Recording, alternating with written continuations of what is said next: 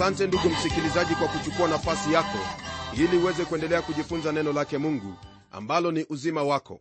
Neno hili ni neno ambalo limejaribiwa na limepatikana kwamba halina kasoro hata kidogo na zaidi ya yote ni neno ambalo latupa tumaini katika maisha yetu.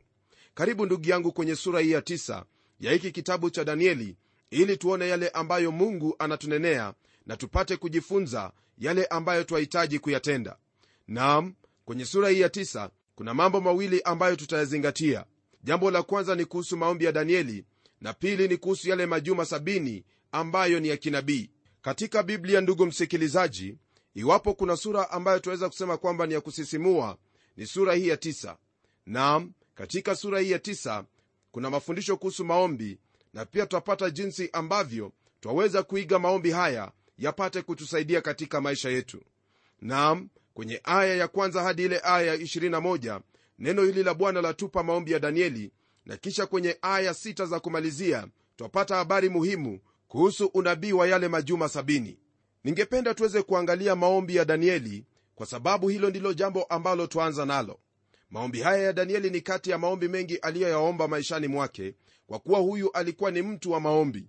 Waweza kukumbuka kwenye ile sura ya pili danieli aliomba rafiki zake waje pamoja na kuomba ili wapate kujua ndoto ya yule nebukadreza. Na hivyo ndivyo ambavyo danieli alivyoendelea katika maisha yake yote. Ombi linalopatikana katika sura hii ya tisa ndugu msikilizaji ni ombi ambalo lina utaratibu wa sala na pia kutufahamisha na kutujulisha jinsi ya kuomba.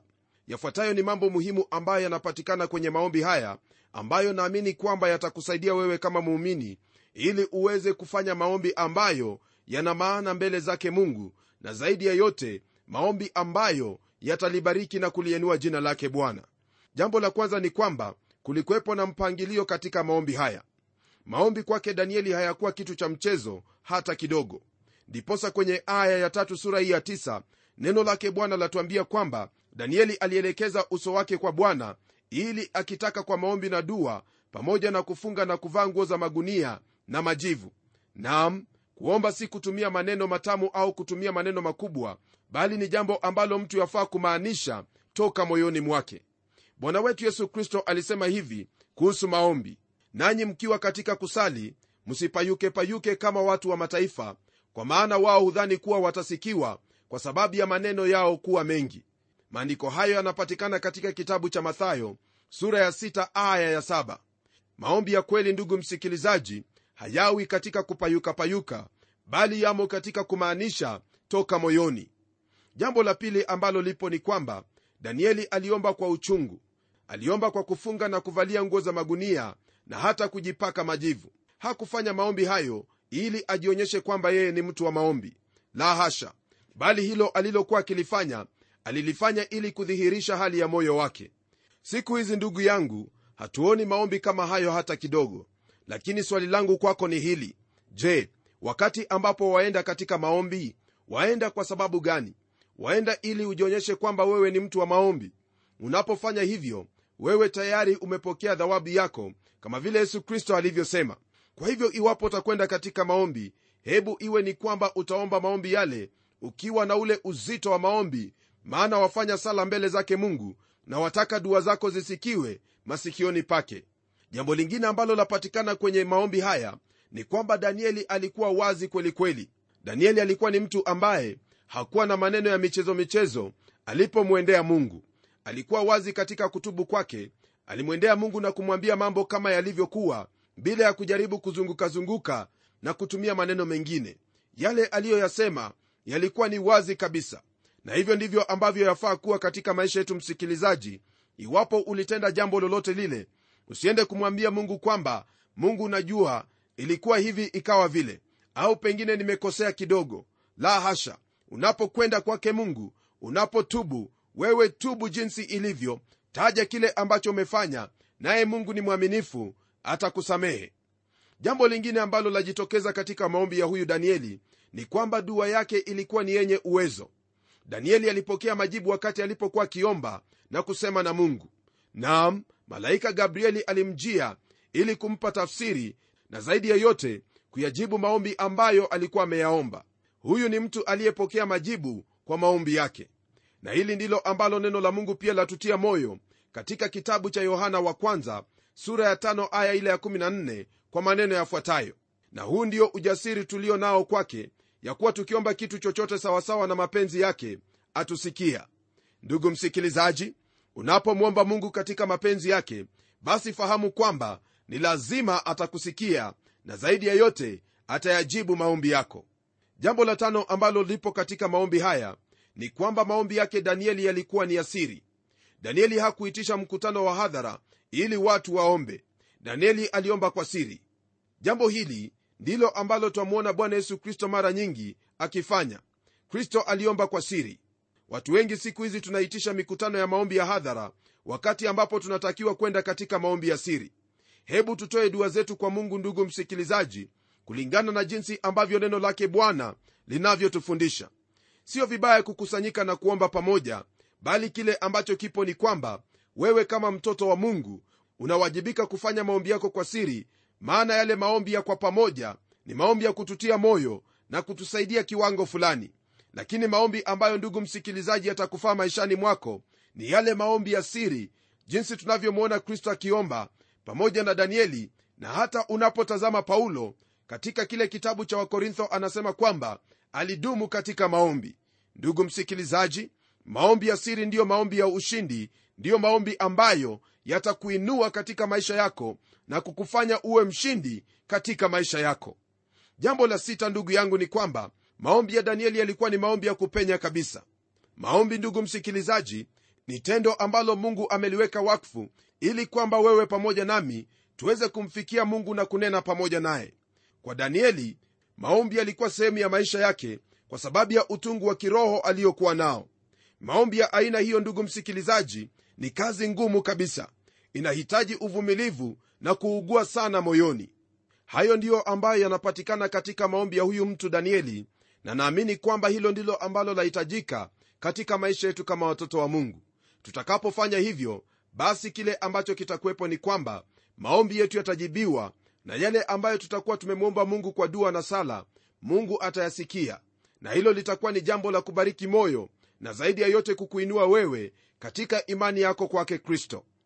Hebu sasa ndugu msikilizaji tugeukie somo letu siku hii ya leo ambalo latoka kwenye sura hii ya 9 aya ya kwanza hadi ile aya ya 19 neno lake bwana latuambia hivi kwenye aya ya kwanza na ya pili.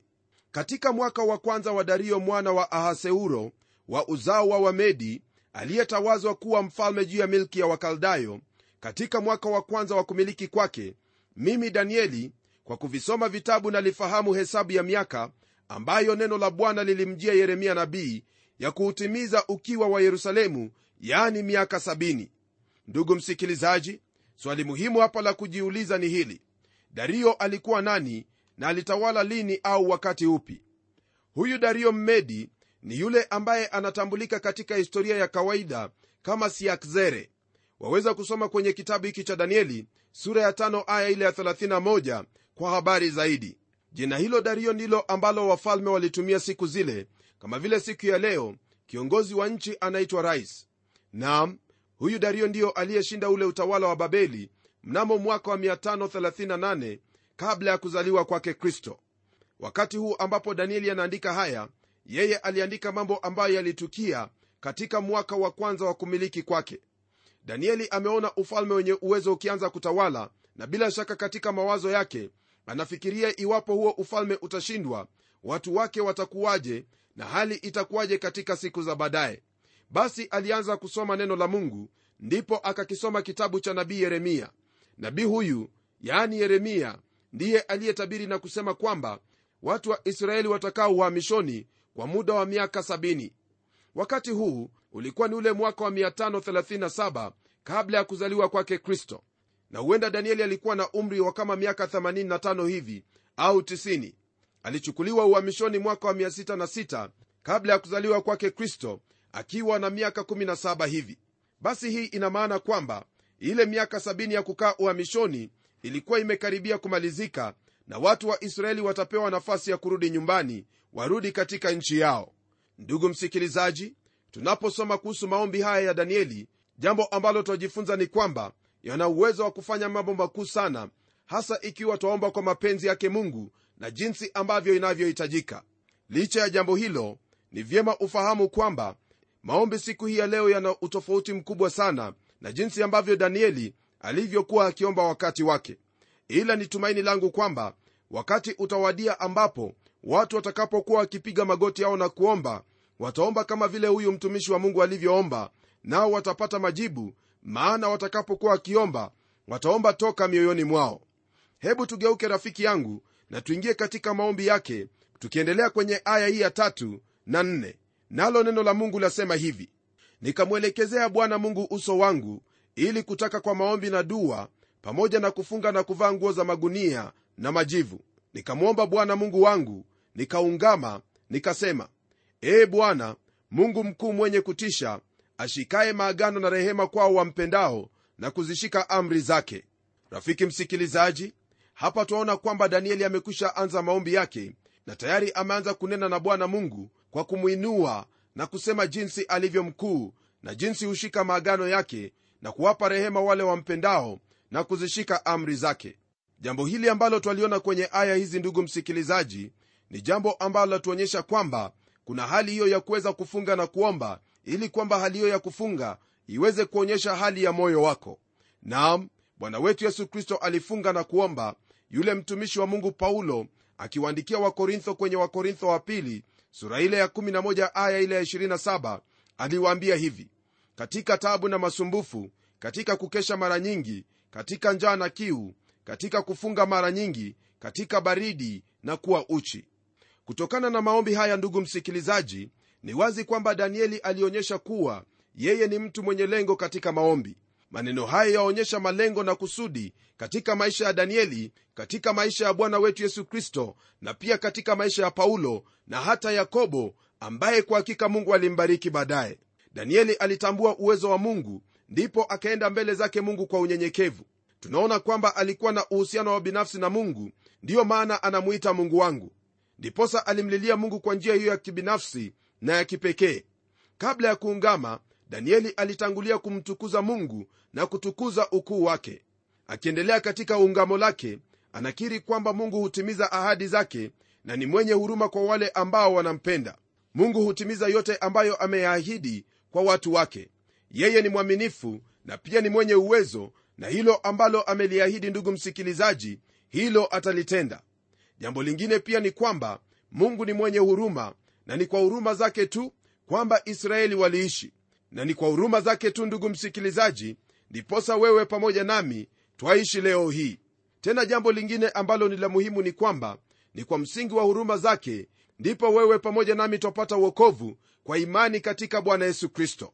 Kwenye kile kitabu cha maombolezo sura ya tatu aya ile ya 22 neno la mungu latuambia hivi ni huruma za bwana kwamba hatuangamii kwa kuwa rehema zake hazikomi.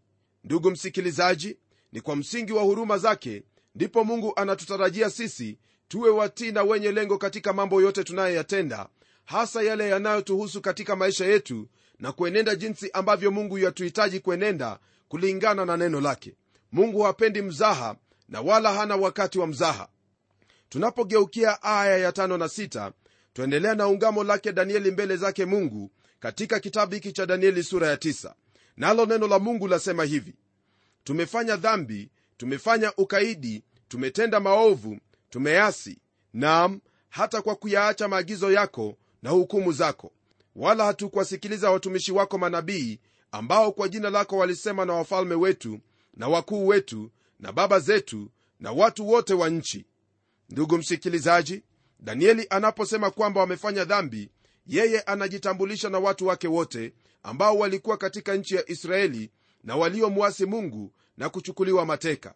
Kwa kunena haya yote ndugu msikilizaji twaona kwamba danieli alikuwa na lengo katika ungamo lake. Anataja kila dhambi jinsi lilivyo.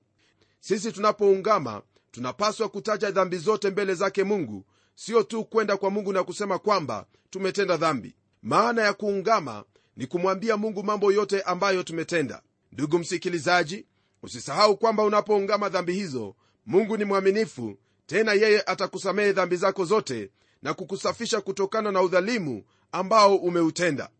Kwenye aya ya saba neno lake bwana laendelea kwa kutwambia hivi ee bwana haki ina wewe lakini kwetu sisi kuna haya ya uso kama hivi leo.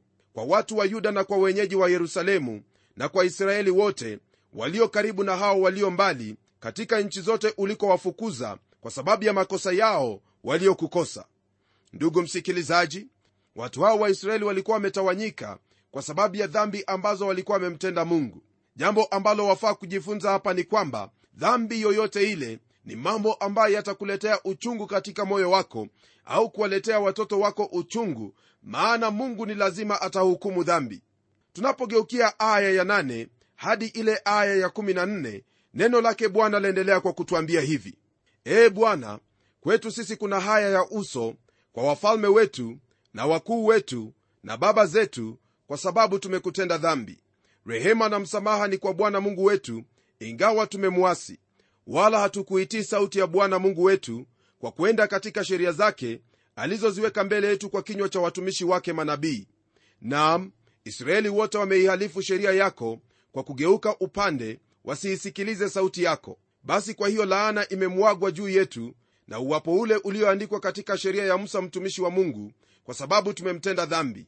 Naye ameyathibitisha maneno yake aliyoyanena juu yetu na juu ya waamuzi wetu waliotuamua kwa kumletea mambo maovu makuu maana chini ya mbingu zote halikutendeka jambo kama hili lilivyotendeka juu ya yerusalemu. Kama ilivyoandikwa katika sheria ya musa mabaya haya yote yametupata lakini hata hivyo hatukumwomba bwana mungu wetu atupe fadhili zake ili tugeuke na kuyaacha maovu yetu na kuitambua kweli yake. Basi bwana ameyavizia mabaya hayo akatuletea. Maana bwana mungu wetu ni mwenye haki katika kazi zake zote yazitendazo na sisi hatukuitii sauti yake. Rafiki msikilizaji kwa mujibu wa maandiko haya danieli anaendelea kuungama dhambi za taifa lao huku akilinganisha wema wa mungu na dhambi za israeli haki yake na aibu yao. Kwa hakika watu hawa ndugu msikilizaji walitawanyika kwa sababu ya dhambi zao maana walimwasi mungu. Sababu ya mimi kusema jambo hilo ni kwamba tayari mungu alikuwa amenena nao kupitia mtumishi wake musa na kuwaambia kwamba iwapo wataacha kutembea katika maadili yake na kuvunja sheria yake basi hatakuwa na lingine bali atawatawanya ulimwenguni kote. Na hivyo ndivyo ambavyo ilifanyika ndiposa twamwona nabii danieli akiomba na kuthibitisha kwamba bwana ameyavizia mabaya juu ya taifa lake. Mungu alikuwa na haki ya kuwapeleka wote uhamishoni kwa sababu wao ndio waliokuwa wamemwasi na wala sio mungu ambaye alikuwa anavunja agano lake na wao. Jambo ambalo wafaa kuelewa ni kwamba unapomwendea mungu ili kujitetea dhambi zako na labda kumwambia kwamba bwana unajua udhaifu wangu na kwamba hali ilikuwa hivi na vile fahamu kwamba unamlaumu mungu kwa sababu ya dhambi zako. Kwa maneno mengine unasema kwamba mungu amefanya makosa kwamba yeye angeyaangalia mambo hayo. Ni kama kusema kwamba mungu anakuonea. Hili jambo ni jambo ambalo ndugu msikilizaji hauwezi ukalitumia ili kukwepa hukumu ya mungu kwa ajili ya dhambi zako. Mungu atakuhukumu kulingana na dhambi hiyo ambayo umetenda. Ndiposa kwenye kile kitabu cha warumi neno lake bwana latuambia kwamba mshahara wa dhambi ni mauti lakini karama ya bure ya mungu ni uzima wa milele katika kristo yesu. Kwa hivyo jambo ambalo lipo ni kwamba iwapo ndugu yangu umetenda dhambi basi wewe tubu dhambi ile maana mungu ni mwingi wa fadhili na rehema naye atakusamehe. Yafaa kufuata mfano wa danieli tunapomkaribia mungu hasa katika maombi. Mungu hatatuacha kamwe lakini pia hatajidhihirisha kwetu hadi wakati ambapo tutafikia kiwango hicho cha kustahili rehema yake na kuacha kujitetea kuhusu dhambi zetu na kufanya lile ambalo linalotupasa. Ndugu msikilizaji huenda baraka zako nyingi ambazo umekuwa ukizitarajia zimefungwa kwa sababu wewe mwenyewe umekuwa ukijitetea kuhusu dhambi zako. Acha kujitetea kuhusu dhambi maana dhambi ni mauti kwa yeyote yule. Wewe ungama dhambi zako naye mungu atakubariki katika maisha yako. Kwenye aya ya15 hadi 18 neno lake bwana laendelea kwa kutwambia hivi. Na sasa ee bwana mungu wetu uliyewatoa watu wako hawa katika nchi ya misri kwa mkono hodari ukajipatia sifa kama ilivyo leo tumefanya dhambi tumetenda maovu. Ee bwana sawasawa na haki yako yote na kusihi hasira yako na ghadhabu yako zigeuzwe na kuacha mji wako yerusalemu mlima wako mtakatifu. Maana kwa sababu ya dhambi zetu na maovu ya baba zetu yerusalemu na watu wako wamepata kulaumiwa na watu wote wanaotuzunguka. Basi sasa ee mungu wetu yasikilize maombi ya mtumishi wako ukaangazishe uso wako juu ya patakatifu pako palipo ukiwa kwa ajili ya bwana. Ee mungu wangu tega sikio lako ukasikie fungua macho ukautazame ukiwa wetu na mji ule ulioitwa kwa jina lako maana hatukutolei maombi yetu kwa sababu ya haki yetu lakini kwa sababu ya rehema zako nyingi. Rafiki msikilizaji kulingana na haya ambayo danieli alikuwa akimwambia mungu ni wazi kwamba alikumbuka jinsi ambavyo mungu aliwaongoza watu wake hasa kutoka nchi ile ya misri hadi nchi ya kanani.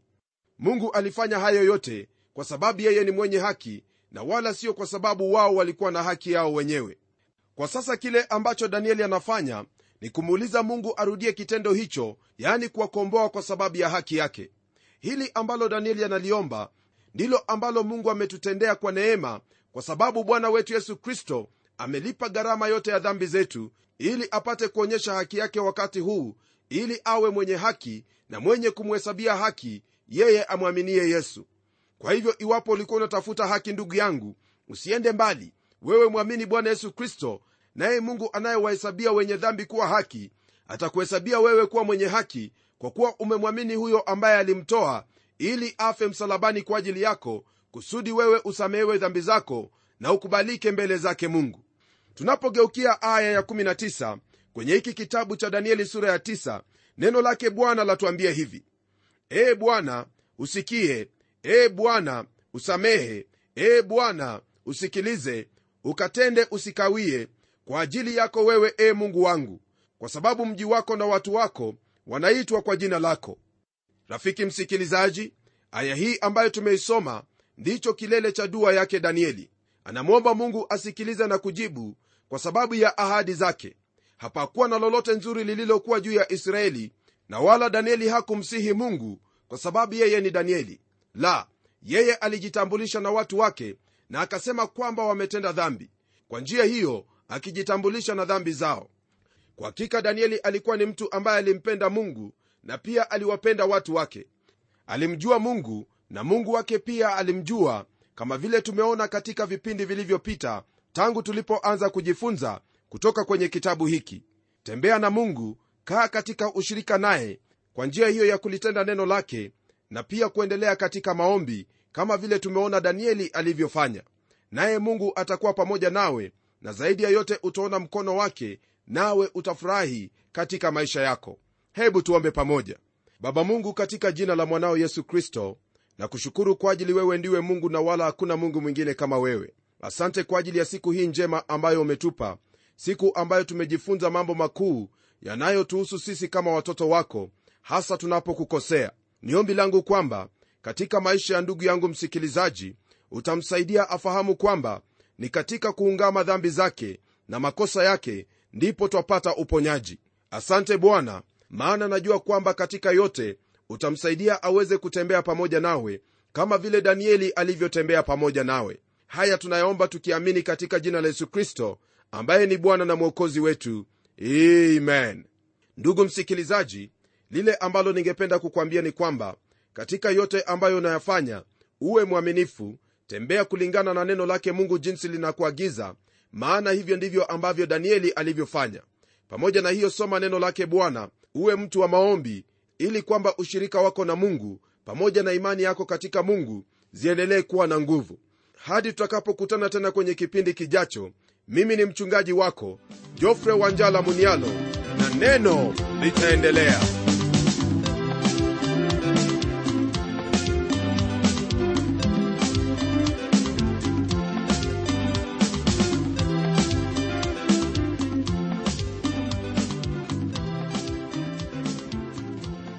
asante sana msikilizaji wangu kwa kuwa pamoja nasi na iwapo una swali au pendekezo tafadhali tuandikie barua ukitumia anwani ifuatayo. Andika kwa mtayarishi kipindi cha neno transworld radio. Sanduku la posta ni 21514 nairobi kenya. Pia waweza kutumia anwani yangu ya email ambayo ni pomodo at twr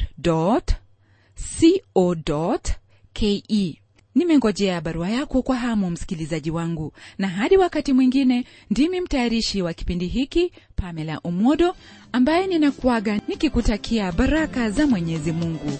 Neno litaendelea